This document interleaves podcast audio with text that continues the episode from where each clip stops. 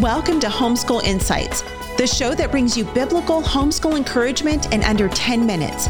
I'm your host, Yvette Hampton. Homeschool Insights is sponsored by CTC Math. If you're looking for a great online math program, visit ctcmath.com and try it for free. Now, on to the show.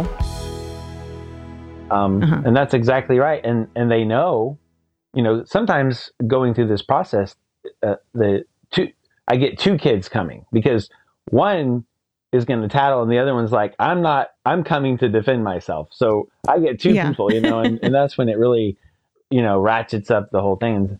And, and so one says well i asked nicely. And the other one says no he didn't. Right? Because the delivery wasn't right. Or you know sure. and so that kind of goes back to what you're saying in the sense of are are you really being gentle? And again it, it goes back to mm-hmm. how, how do we put on righteousness? I love that word, you know, and it says in Colossians 3:12, put on compassionate hearts and kindness and patience and humility and gentleness. You know, that's mm-hmm. like and you have to like you said you have to choose it. And so the yeah. other part of that is making that space in your brain between my thought and my action as we were talking about and yeah. say, "Hey, listen, you you you have this feeling, you have this thought and you're going to have to stop. You're going to have as you mm-hmm. grow in maturity, that's what maturity is you stop and say, what should I say and do right now? And then, as you yeah. said, you tell them and show them this is what humility and gentleness and compassionate hearts look like. And uh, they learn to do that. Yeah. Yep. Yep. And then when they get older, you get to ask them. You know, I, I, we're at the phase now with my girls where I can just say, "How how should you have responded?" Mm. You know, rarely do I have to say to them, "You should have said this," or "You should have done yeah. that." Um, because they've been trained because we've done it mm-hmm. so many times over and over and um, and you know it's so great when you see that humility in them and they just go oh yeah i should have been kinder i should have said it this mm-hmm. way i should have done it that way and just you see the holy spirit working in mm-hmm. them and you see that repentance and then you know this just happened the other day you know my girls got in a big argument about something and um, you know, there there was a clear wrong one and a clear right one in this particular mm-hmm. situation. Mm-hmm. There isn't always, but um, you know, the one who was right, we we just were able to talk together, and and that was when I was telling you, just like you need the Holy Spirit to help you, and uh, and she was truly repentant, mm-hmm. and she mm-hmm. went to her sister and and just said, you know, I'm really sorry, I, I wronged you, I'm really sorry for the way that I treated you, mm. and that I think sometimes is even more powerful um, it, it can be such a powerful way to build relationship with them uh, because just seeing that humility and that repentance between them and the forgiveness on the other end mm-hmm. where they get to say okay i forgive you let's start over um, and then not holding that bitterness against them so and again if we can learn to get along with our siblings and with with one another i i think I think it would change the world. I mean, I think marriages would be different mm-hmm. if we teach our kids to get along with each other. I think that we will go into marriage with a better understanding of how to get along with each other and right. how to deal with conflict.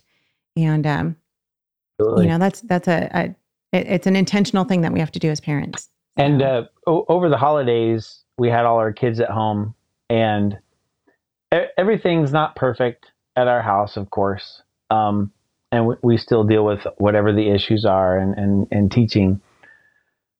But I have to say, the joy and the fruit of healthy relationships, and yeah. that they really love each other and they love to be together. There's just such great fruit. I mean, and yeah. the loudness in our house is joyful loudness and fun, you know. And again, there's problems, but your your home can be different. It can have a different mm-hmm. tone. It can have a different culture, a different feel, because everybody knows this is how we handle things and this is how we love each other. Yeah. And they're all growing in that. And it's just such a blessing. Yeah, so cool. We're out of time, but I want to ask you one last question, and and um, hopefully you can have a, a shortish answer for this because I just thought about this right now, and I really want to ask this question.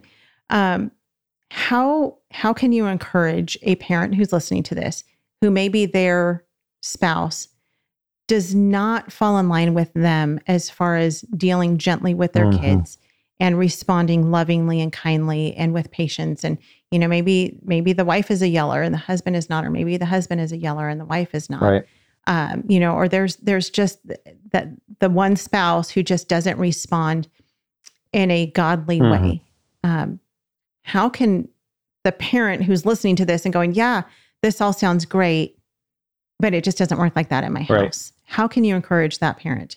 Well, first of all, we all have to deal with our own selves. So obviously, that's the first thing is before we worry about the other person, we just have to make sure as best as I can I'm giving this example to my kids, even when someone mm-hmm. else isn't. And, and that contrast is also observable, and the kids see that.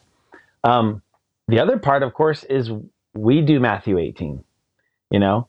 Um, but before, and this is a longer conversation, but before you go talk to somebody, you're praying for them, you're loving them, you're being patient with them, you're respecting them, you're caring for them. But at some point, you just have to say, this is what's happening and it's it's really yeah. harmful to our home it's yeah. really harmful to the kids will you please stop that's what we've been telling our yeah. kids would you please would you please consider this would you please consider this yeah. sometimes it doesn't work and you just keep praying and keep doing the best you can Thanks for joining us for Homeschool Insights. For more great homeschool inspiration and resources, listen to the Schoolhouse Rocked podcast every Monday, Wednesday, and Thursday. And be sure to watch the film Schoolhouse Rocked The Homeschool Revolution.